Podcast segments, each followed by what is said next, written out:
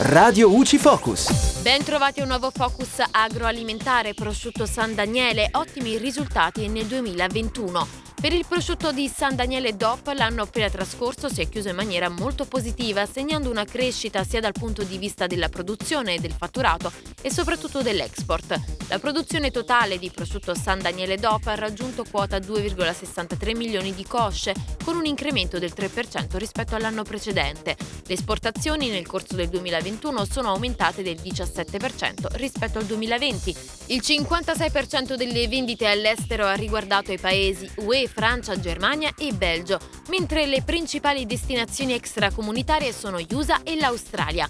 Molto bene anche le vendite di vaschette di preaffettato che hanno toccato quota 23,1 milioni di pezzi certificati con una crescita dell'8% rispetto al 2020. Il presidente del consorzio del prosciutto di San Daniele, Giuseppe Villani, ha dichiarato che i dati economici del comparto sono positivi e soddisfacenti sia nel mercato interno che nelle esportazioni e aggiunge che l'adattamento ai nuovi modelli di consumo e l'elevata qualità del San Daniele hanno contribuito senza dubbio a mantenere il posizionamento del brand e consolidare i risultati economici. E da Giulia Cassone è tutto, al prossimo Focus. Radio UCI. Informati e felici.